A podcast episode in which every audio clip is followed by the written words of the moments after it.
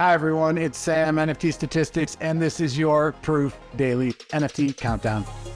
Lots to talk about. Let's get right into it. Going to talk about DeGods again. Frank just keeps coming up. A little bit about exchanges, a couple nice art sales. Let's get right into it. Volume's pretty flat versus yesterday. Uh, market share seems to be drifting a little bit back towards OpenSea, and I think that's mainly just because there's been a bit less airdrop farming going on. So Blur's volume has gone down a fair bit. Unique buyers uh, down a little bit from yesterday, still kind of in that lower tier versus before a couple weeks ago. Uh, I talked yesterday about how flip returns were positive for three days in a row, largely because of Nakamigos as well as Otherside. Uh, today or yesterday, we had a down day uh, just by a slight bit, but traders generally lost money yesterday. A couple people asked me to extend this chart a little bit further back, so I did that. What you can see here is traders, you know, back in August 2021 when Visa bought their punk, when things were, you know, when Ape started ripping, as well as in the beginning of 2022. Like in those days, traders were making 5,000 ETH a day, like complete and total bull market. And then ever since then, I'd say over the past year, it's been much smaller amounts, as well as, you know, a bit more negative than positive. You can see also that that day where uh, Mando and OSF, where they dumped their their apes, that day was actually one of the worst days that we've ever had for traders because the people who absorbed them ended up losing a lot of money on that. In terms of prices yesterday, prices were pretty much flat on the large cap index, a little bit of strength in World of Women and Moonbirds. Mid cap index was up 3.8%. The reason was a bunch of strong performers, mainly the Jack Butcher ecosystem, OPEPIN Edition, and VV Checks, both up 20 to 30%. Here's a quick look at that OPEPIN Edition chart. You know, just kind of keeps ripping. It got down to 0.3 ETH. Now we're back up above 0.5 ETH. And then this is VV checks. These are the ones that have not yet been burned, so have a little bit of option value, back up around one ETH. Uh, Trump digital playing cards, figured I'd single these out. Saw a bit of a rally yesterday. I thought this was kind of funny. Why the rally? Well, because Donald Trump got indicted by the Manhattan grand jury. So I, I think what's kind of interesting here is, you know, for Donald Trump, the people who are buying these, the people who are supporting him, the people who think Donald Trump's going to get on Twitter someday and talk about these cards, yeah, to them, like they don't they're not upset about a grand jury. That's that's kind of what they're against. So they see that as an opportunity to go buy. Kind of good news or bad news, it seems like people want to buy these cards. In terms of art projects, five projects did more than 10 ETH of volume. Uh, going to talk about a few of those sales. This one in the upper left was an anti-cyclone sale for 24 ETH. This is a really nice sale. You know, we've been talking about a lot of sales are below floor. Well, this was not that. This was actually, you know, well above floor. I think the reason is it doesn't really have that grid. It's just kind of a, a one grid situation. A little bit of a goofy anti-cyclone, but really cool one. So congrats to the buyer and seller there. And then other pieces, uh, you know, Gazers for 15.1 ETH. It seems like Gazers have been trading a little bit in this 15 to 16 ETH range. You have a Meridian in the lower left that traded for 8.4 ETH. And then a Squiggle, this traded on for 9.45 ETH, but this was traded on LooksRare. And this is a frozen one on OpenSea. Now, we've seen on other platforms that no one seems to care about whether an asset is frozen on OpenSea or not. Perhaps it means a little bit more on art blocks because they're not tradable on Blur yet. So maybe people, you know, still see a little bit of, of uh, of deduction when it comes to those. You know, 9.45 ETH is well below where the other squiggles traded yesterday, which were all between 10 and 11 ETH. I also wanted to touch on the Escher launches because we talked about these yesterday. How do they end up going? All of them really traded up. Again, these are editions. Escher is focused on kind of being a place that can assemble editions in one location so you can see them all for one artist. They have these three specific proprietary ones just to their platform that they launched yesterday. You can see that all three of them, the Pop Wonder one went from 0.15 to 0.26. This one, the middle went from 0.36 to about 0.9 ETH, and the last one uh, doubled. So congrats to the buyers and sellers there. Second story to talk about, DeGods are going to ETH. You know, we've known this for a while, but they announced it yesterday. There's a little bit more interesting stuff to this announcement, so I wanted to include it in here. A couple things. One is that gas costs are going to be free. Two, they said that royalties on ETH are going to be 0.33%. Now, there's a couple reasons this is pretty interesting. That is a very low royalty, and it's lower than the required royalty for everybody. So, this is going to be one of the cheapest NFTs to trade. Blur is their official partner. Also, pretty interesting. We'll touch on that. And if you migrate within a day, you have a chance to win a BTC, a Bitcoin DeGod. We know those are trading, you know, I think like in the 15 ETH range, something like that. So interesting to see. As far as a little bit of my take on this, one is, you know, Magic Eden recently moved to ETH, and Frank decided to go with Blur, and not Magic Eden, who has kind of been his partner basically ever since the beginning. They've kind of grown the the Solana ecosystem together. I thought this was kind of interesting, but not surprising. You know, Frank wants to be all in on ETH. He's shown that he wants to be the biggest collection on ETH. He's talked about it. you know, he, he so it's not surprising he's going with the project with the platform that has the most volume on ETH. I also think value wise, they've largely been in alignment. I mean, Frank was one of the first founders to say that he was going to zero royalties on some of his projects when he thought it was an inev- inevitable. You know, Blur has really kind of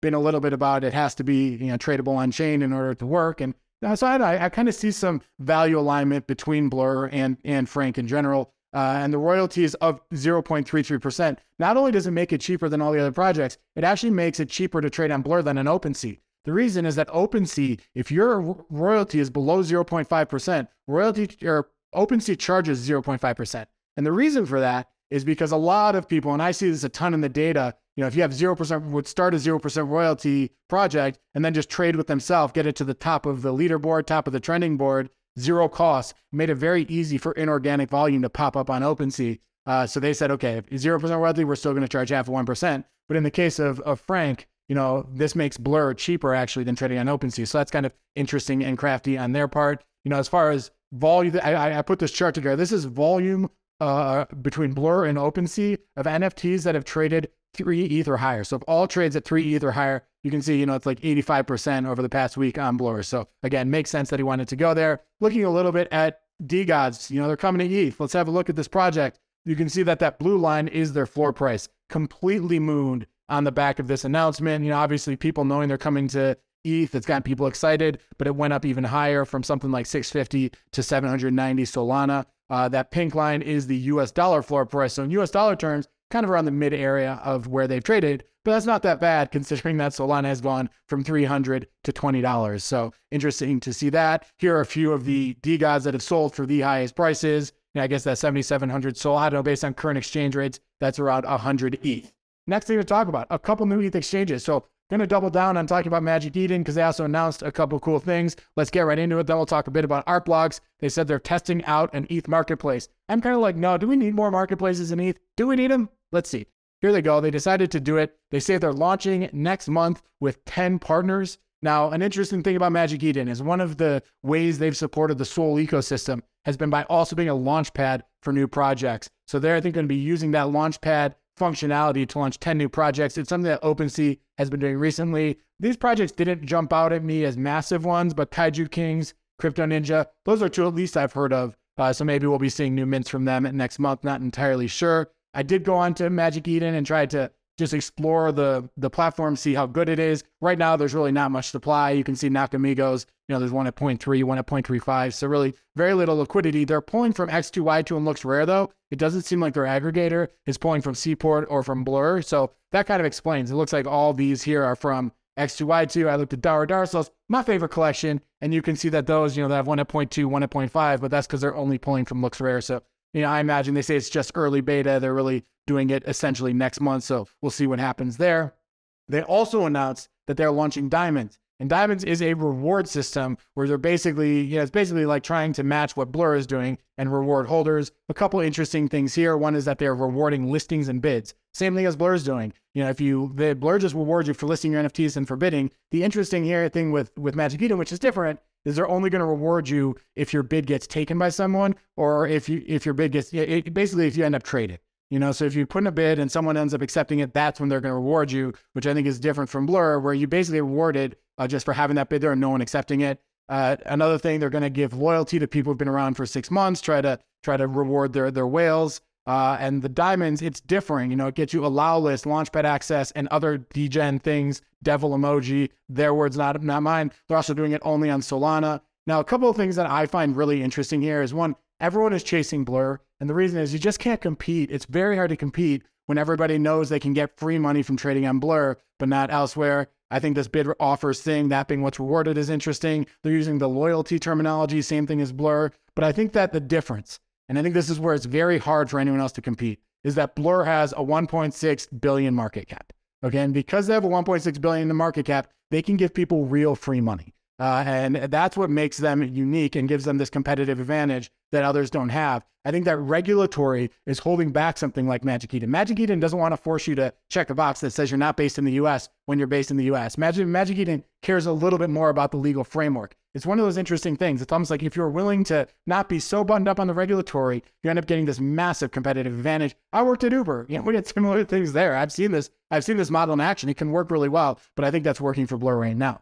Uh, oh yeah, one more exchange to talk about. Artblocks said that they are also creating an exchange in response to diminishing enforcement of creator royalties. A little bit about it. They say security, authenticity, and royalties. Those are the key things. Security, you know it's safe. Authenticity, you know you're getting unofficial art blocks. And royalties, you know, of course, they want to continue to reward holders of, they want to continue to reward their artists. Here is a picture of what their exchange looks like you know, it's basically just the Artblocks uh, website that we're used to. Now you have prices on the NFTs. Now I thought this was kind of interesting when they enforce royalties. So what these two chart, what these two pictures are side by side. That left one is OpenSea. That right one is Artblocks page. And what you can see is there's this one that I've circled in both sides. And on the left, it's 4.5 ETH. On the right, it's 4.815 ETH. Now uh, on, on Artblocks, they're pulling from OpenSea, but they are seeing this is a seller who has decided not to enforce royalties, and we are going to put royalties in. If you just look at the OpenSea page, as a buyer, you don't know where royalties are being enforced and where they're not.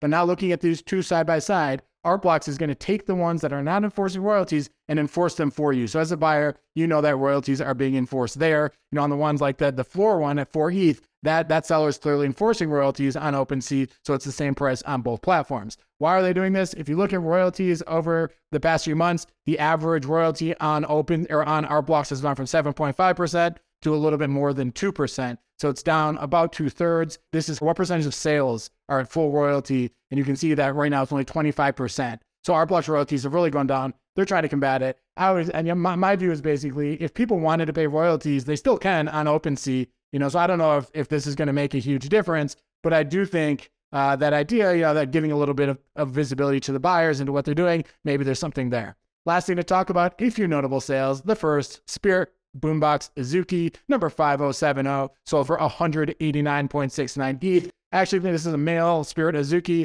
Uh, I think this is actually a pretty cheap price relative to where spirits have been. This is common, you know, all on across NFTs. Uh, you know, grails have gone down a little bit. These are the top four Spirit Azukis of all time. You can see four sales at 249 or higher. And I think that this boombox and red background makes it make it pretty interesting. So interesting deal there. Uh, next thing, there were three pilot helmet sales in CryptoPunks for 98, 100 basically, and 110 ETH. Now, I've been into punks for a long time, so I think this is particularly interesting. Pilot helmet is actually one of the rarest traits of the traits that are not zo- zombies, apes, or or aliens. This is the third most rare trait, only behind beanies and chokers. It tended to be a grail back in the day. And I think this chart's kind of cool. If you look, this is the historic floor price of pilot helmet and uh, punks versus the crypto CryptoPunk floor. You can see it used to trade at like a 3, 4x, even 7, 8x premium. Like the crypto CryptoPunk community used to really value a lot of these rare female traits. It was that was like a really kind of grail NFT within that collection.